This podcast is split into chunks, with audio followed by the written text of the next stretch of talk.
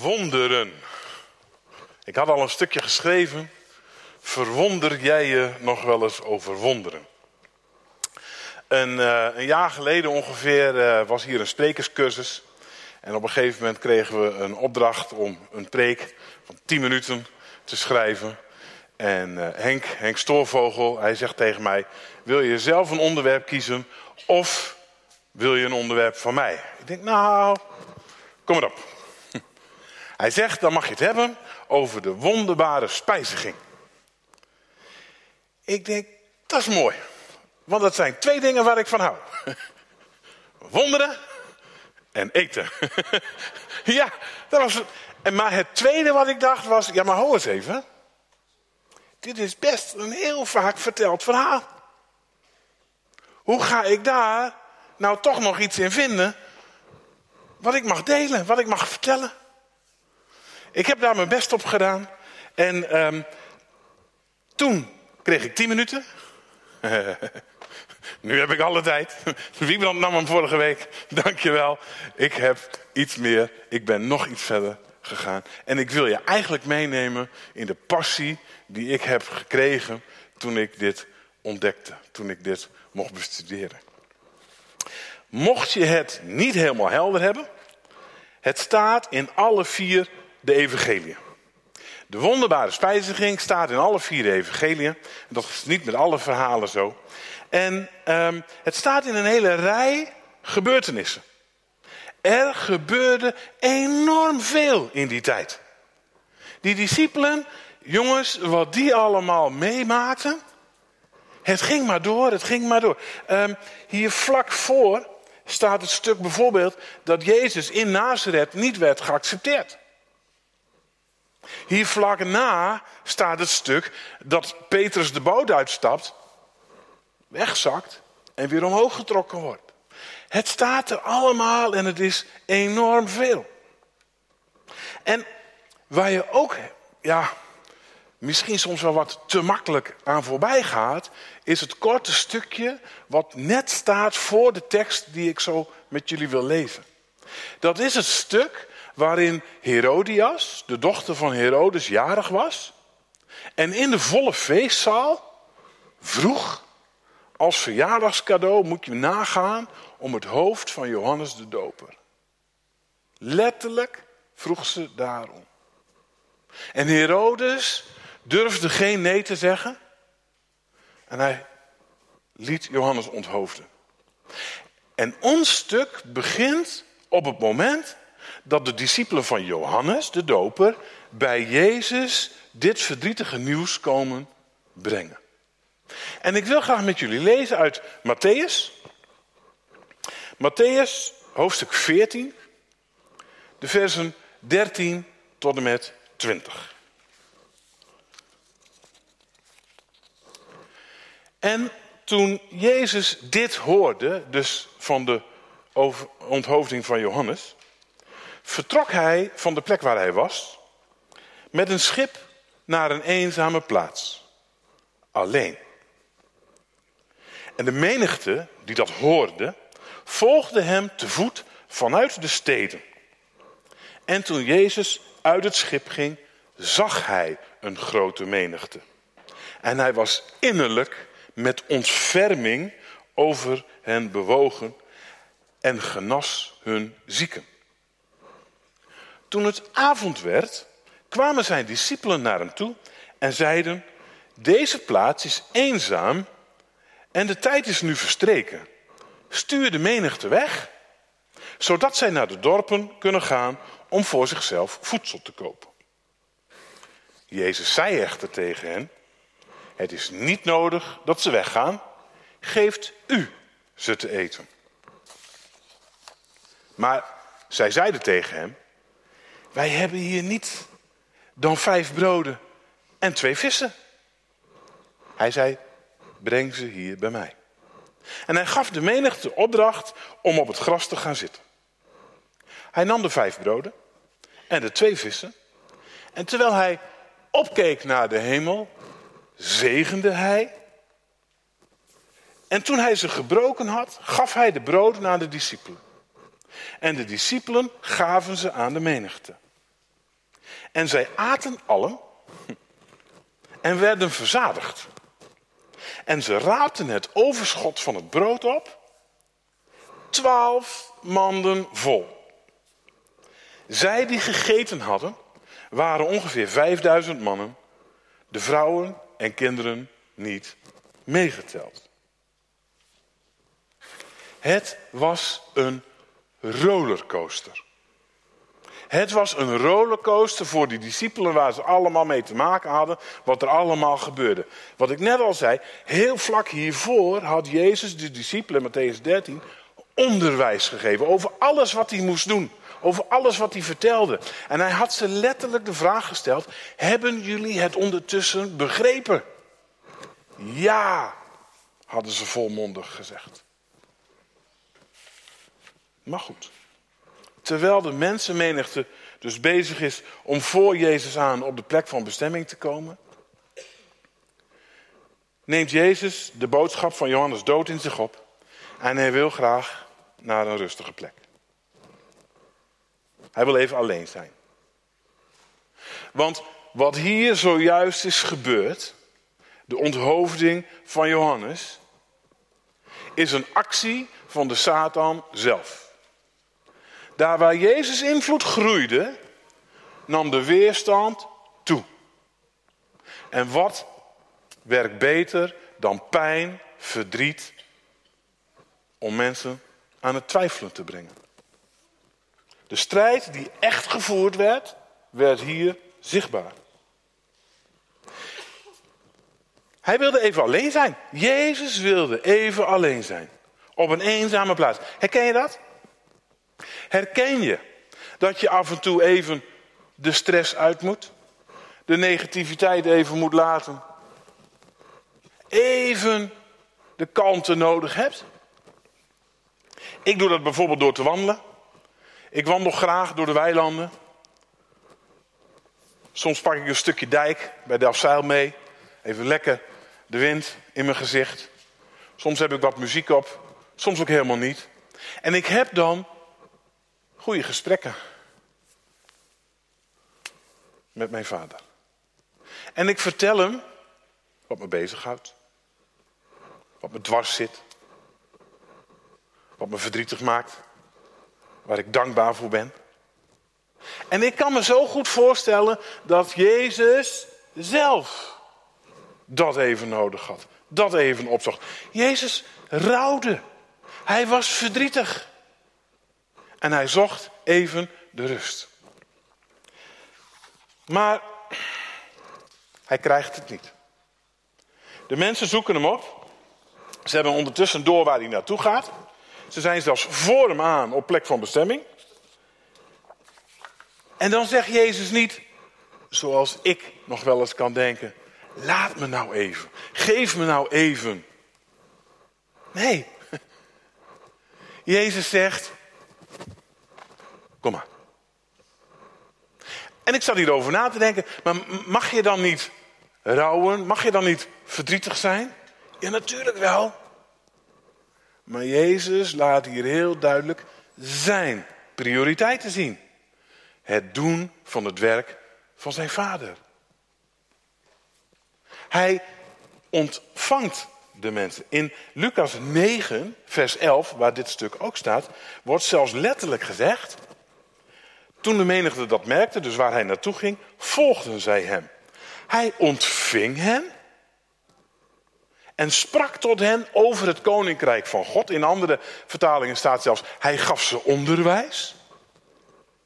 En hen die genezing nodig hadden, maakte hij gezond. Dat wat echt belangrijk was, zette Jezus op de voorgrond. Onderwijs geven. Ik wil je dat jij mijn vader leert kennen. En ik geef genezing voor hen die dat nodig hadden. Wij hebben namelijk een God van wonderen. Ja, hè? Wij hebben een God van wonderen.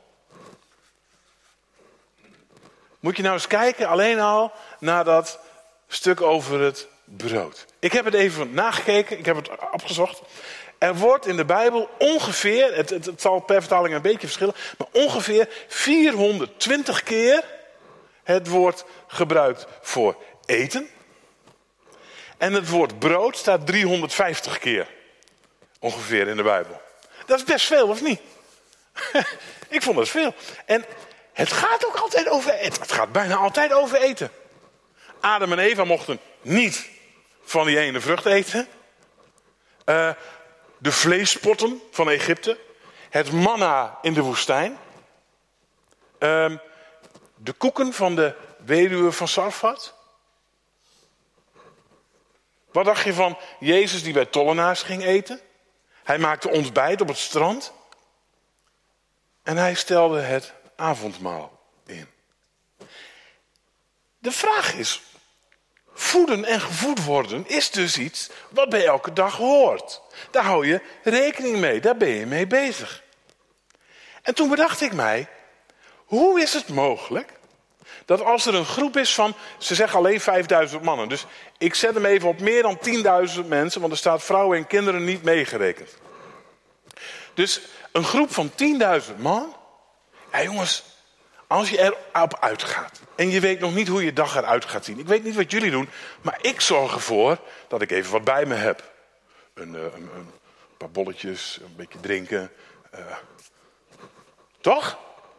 Als ik een lange dag heb, of als ik weet dat, het, dat mijn eindtijd niet altijd helder is, ja, dan, dan, dan, dan regel ik dat. En, en, en, met een beetje mazzel kom ik zelfs onderweg nog een viskraam tegen. Want brood en vis, ja? Oké. Nou, hoe kan het? Er zijn veel viskramen trouwens in Nederland, dat kan ik je vertellen. Wat is namelijk het punt? Er wordt gesproken over vijf broden. En voor jullie beeld, gerstebroden. Gerstebroden, dat was het um, ja, eh, eten voor het gewone volk. Gerst was de goedkopere uh, meelsoort, zeg maar, tarwesoort. En gerstebroden die waren, nou, ongeveer zo groot. Een gerstebrood stond gelijk aan een goede maaltijd voor één persoon.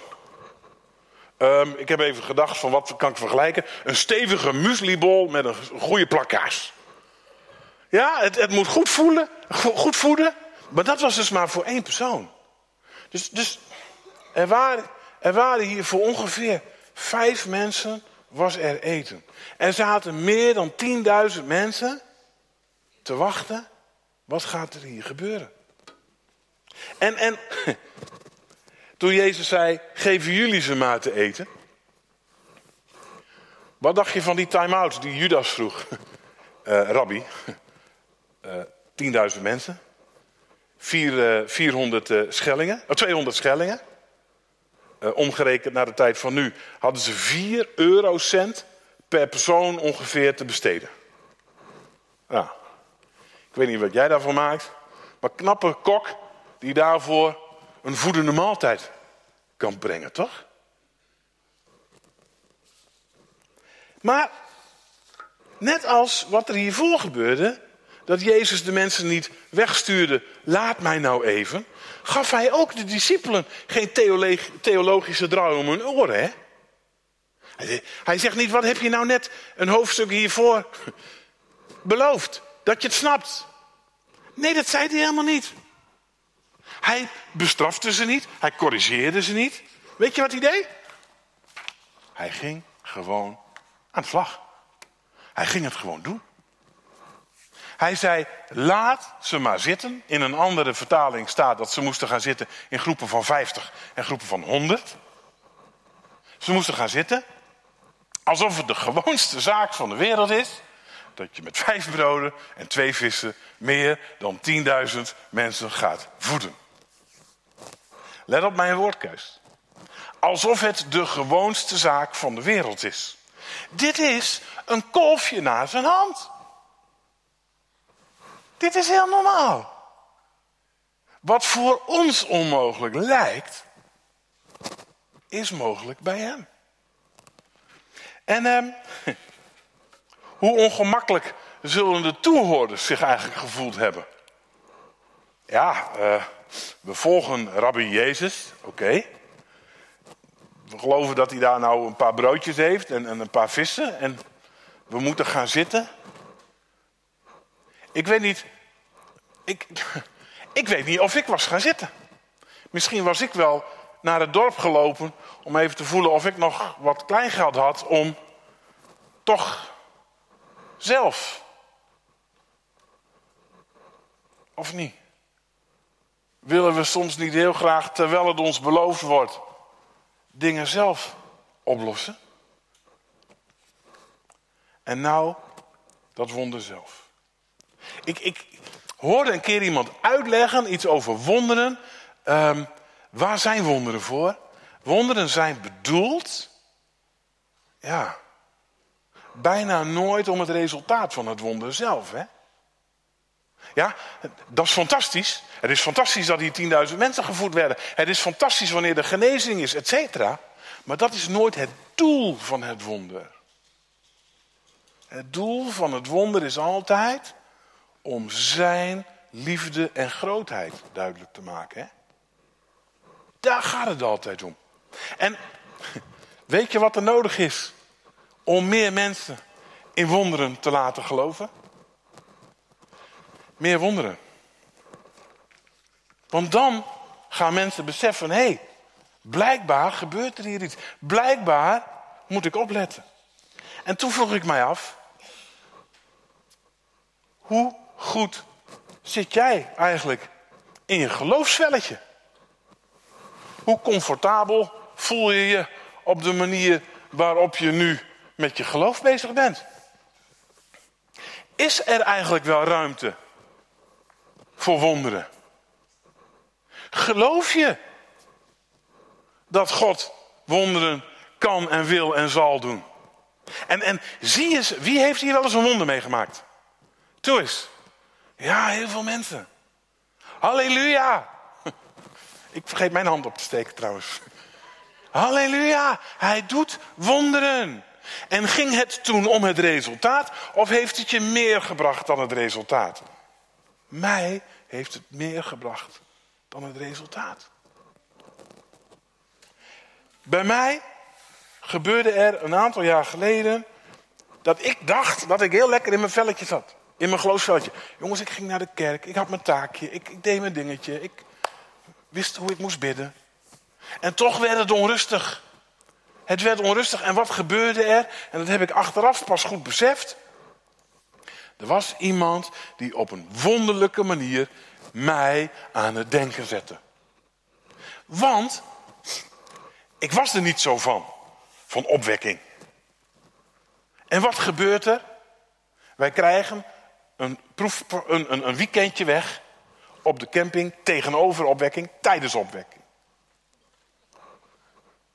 En mensen zeiden van, maar jongens, als jullie daar toch zitten, moet je ook even langskomen. Ja, oké.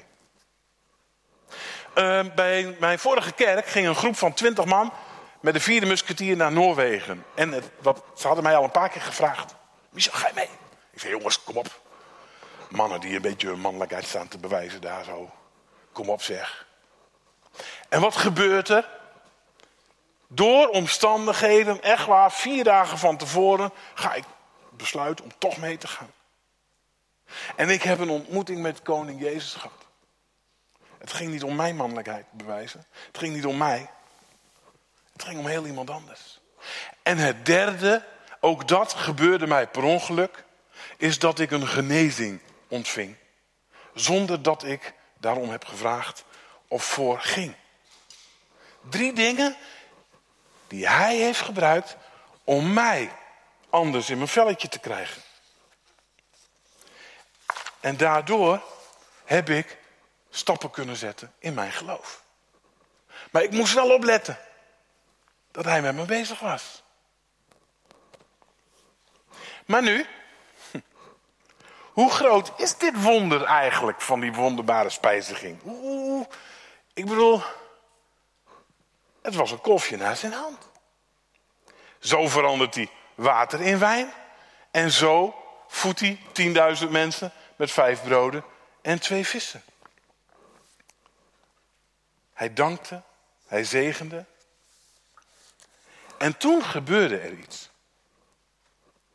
Tot dit moment waren alle tekenen en wonderen door Jezus zelf uitgevoerd. Hij had een handeling en een actie en dan gebeurde er iets.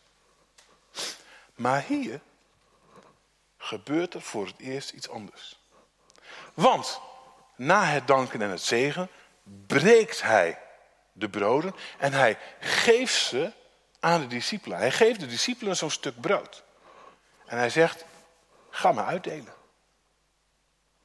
Wat er daarna namelijk gebeurde, het wonder van de vermenigvuldiging, gebeurde in de handen van de discipelen. Toen ontstond het pas. En uh, een paar jaar geleden kreeg ik, een, uh, kreeg ik een, een uh, uitleg hierover. En iemand die nam mij mee in hoe dat geweest moet zijn. Hoe dat geweest moet zijn voor die discipelen. Want ik zei al, we hadden groepen van 50, groepen van 100. Hè? En, en ga even in gedachten met mij mee naar de eerste discipel die van Jezus, nou ja, minder dan een half gerstebrood kreeg. Naar welke groep denk je dat hij liep?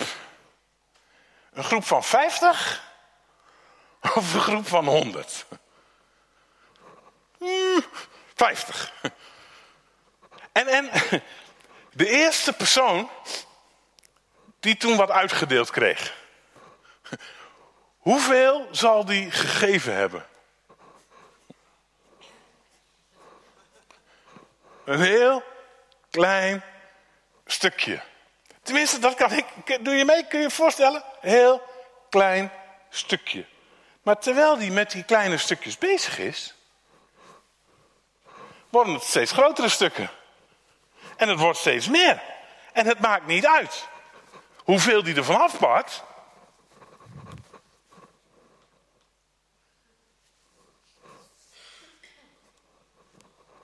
Je zal erbij geweest zijn. Het hield niet op. Het hield niet op. Ze hadden het niet door, maar in hun handen gebeurde het wonder. Het onmogelijke werd mogelijk. En als we hier goed bij stil gaan staan. En jij gelooft dat Jezus jou ook in wil zetten. In zijn koninkrijk. Dan is deze boodschap voor jou. Want. Wat zijn jouw broden? En vissen? Wat zijn jouw talenten? Gaven? Waar mag Jezus voor danken en zegenen wat jij hebt gekregen om in te zetten? Is, is er in de kerk bijvoorbeeld wel eens een, een gaven- of talentenbank of iets dergelijks opgezet? Heb je al wel eens kenbaar gemaakt waar je goed in bent, waar je krachtig in staat?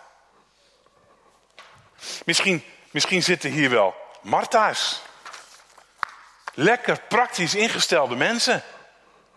Hoe fijn is het dat die er zijn, schouders eronder en dingen voor elkaar krijgen, dingen regelen, elkaar helpen als het even niet gaat. Misschien ben je wel een bemoediger. Heb je luisterende oren en zachte schouders. Misschien ben je wel een discipel. En wil je mensen meenemen. Misschien ben je een apostel en is evangeliseren jouw ding. Denk erom, Jezus dankte en zegende en het vermenigvuldigde waar ze bij stonden. Het zal alleen maar groter, sterker, mooier worden. Zelf krijg ik af en toe het idee dat ik iets moet doen. Elke ochtend als ik wakker word, stel ik, stel ik God één vraag. Vader, wie mag ik vandaag bemoedigen? En om even een voorbeeld te geven, een twee weken geleden was ik mee met een bruiloft. Uh, ik mocht filmen, ik mocht hem vastleggen op film. En ik had ook die ochtend dezelfde vraag gesteld. En ik dacht ook, ja, nou, de kans dat ik daar mensen hè, ga spreken zo, dat weet ik niet. Maar wat gebeurde er helemaal aan het einde van de dag? Het feest was begonnen. Komt er iemand naar mij toe en ze zegt: Ik ken jou ergens van. En ik, heb, ik vind dat altijd lastig, want gezichten, dat altijd, ik, ik denk, ja, ik ken jou ook ergens van. En we gingen op zoek en wat bleek? We hadden samen in een kerk gezeten een aantal jaar geleden. Ik zeg, en waar kerk je nu? Ja, zegt ze, mijn vriend gaat niet naar de kerk. En ik heb het een beetje laten, uh, laten verwateren. Ik zeg, waar woon je? En ze woonde hier vlakbij Loppersum. Ik zeg, nou, weet je, binnenkort sta ik op het podium, mag ik spreken. Maar, mocht je een keer zin en tijd hebben, weet dat je welkom bent. Dat had ik die ochtend niet bedacht. En ik weet niet ik, wat ze ermee gaat doen. Maar ik weet wel dat als ik het aan God vraag, dat Hij mij gaat laten zien wat ik ermee mag doen. Drie kwart jaar geleden. En nou, nou, drie kwart jaar geleden moest ik een training geven in Drachten. In het Van der Valk Hotel in Drachten gaf ik een training. En ik rij uh, uh, rond een uur of half drie die kant op. Ik moest om vier uur beginnen. En terwijl ik in de auto zit, moest ik denken aan taart. Nou heb ik dat wel vaker. Uh, maar ik moest, ja, uh, maar ik kreeg heel sterk het idee dat ik taart moest brengen naar het gebouw van Royal Mission. Royal Mission, daar heb ik zelf een, een parttime school gedaan. Maar ik, ah, ik denk, hè? Waarom krijg ik het idee dat ik taart moet brengen naar Royal Mission? Het zal wel weer een of andere kronkel zijn.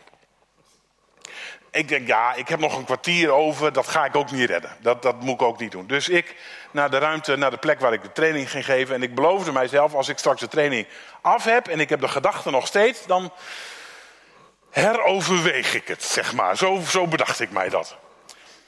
En het was uh, acht uur, de training was klaar, ik, kwart over acht, ik, ik, loop bij de auto. Ik denk, oh ja, uh, taart. Heb ik die gedachte nog steeds? Ik denk, ja, ik heb die gedachte nog steeds. Dat is ook wat. Maar het is acht uur, er is vast geen winkel meer open. Jawel, op mijn mobiel zag ik dat Albert Heijn nog open was. Ik denk, oké, ja, oh, nou goed, oké. Ik daar naartoe, drie taarten gehaald. En toch met een beetje, ja, gereserveerd gevoel, zal ik het zo maar even zeggen, rij ik daar naartoe. Ik zet mijn auto neer en vanuit het gebouw zijn er twee mensen die mij zo aanzien komen lopen en mij aankijken van, uh, wat moet jij hier? Niet heel welkom. En ik loop het pand in en ze hebben een grote aula, een grote zaal, vol met mensen. Ik denk wel 40, 50 mensen. Doodstil. En dat ben ik niet gewend. Er is daar altijd iemand aan het gitaar spelen, aan het bidden. Er zijn altijd geloofsgesprekken. Doodse stilte. En ik kom daar binnen.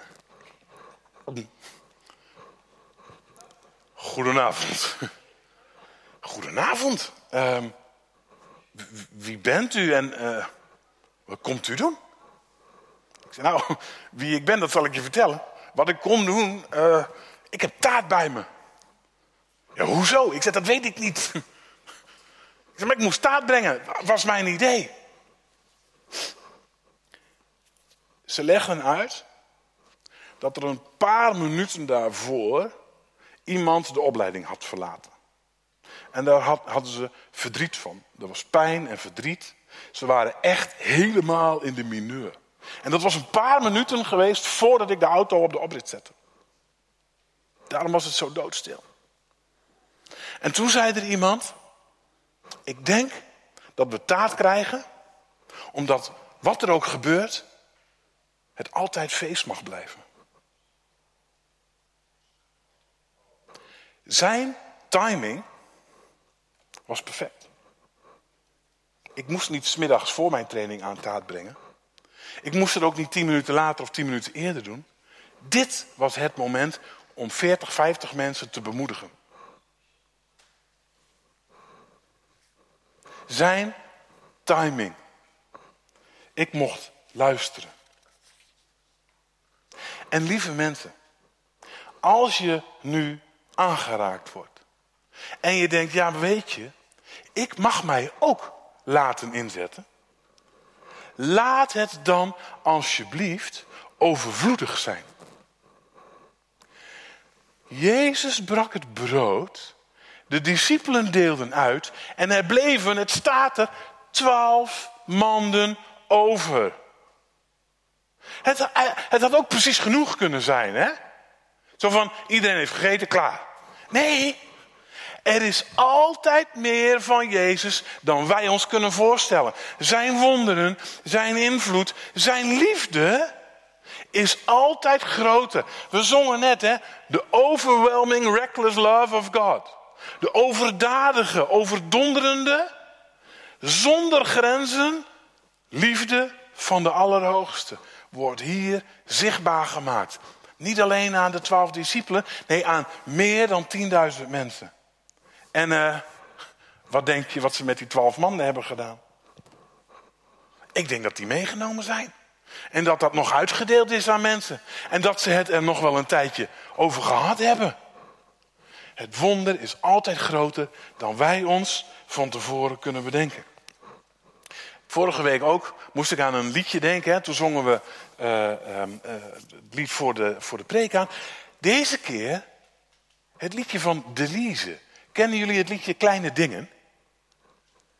Daar zingt ze in. Ik kom bij u met wat kleine, kleine dingen. Een beetje talent en een handjevol tijd. Maar het wonder zit hem niet in wat ik heb te brengen. Het wonder zit hem daarin wat u, wat u ermee bereikt. Ik vind hem zo treffend. Wat u ermee bereikt. Want die wonderen, ik zei het net al even en ik kom er even op terug. Wonderen bestaan, zijn er om zijn grootheid duidelijk te maken. Hè? Ik heb niet eens kunnen vinden hoeveel wonderen er in de Bijbel staan. Het Oude Testament. Het begint toch met de schepping? Hoe groot is het wonder van de schepping? Zes dagen lang. Wonder na wonder na wonder. Wonder in wonder, in wonder, in wonder, kan ik bijna zeggen. Als je kijkt naar hoe mooi de natuur in elkaar zit. Hoe mooi jij en ik geschapen zijn. Hoe het allemaal functioneert. Wonder na wonder na wonder. Het hele Oude Testament. En Jezus ging gewoon door. In het Oude Testament, het is zelfs een wonder dat daarin de voorzeggingen staan, die in het Nieuwe Testament onder Jezus, in Jezus, door Hem, waarheid werden. Wij worden steeds geconfronteerd met wonderen. Toen en nu. Mensen mogen Hem leren kennen door Zijn wonderen. Lieve broers en zussen, mooier wordt het niet.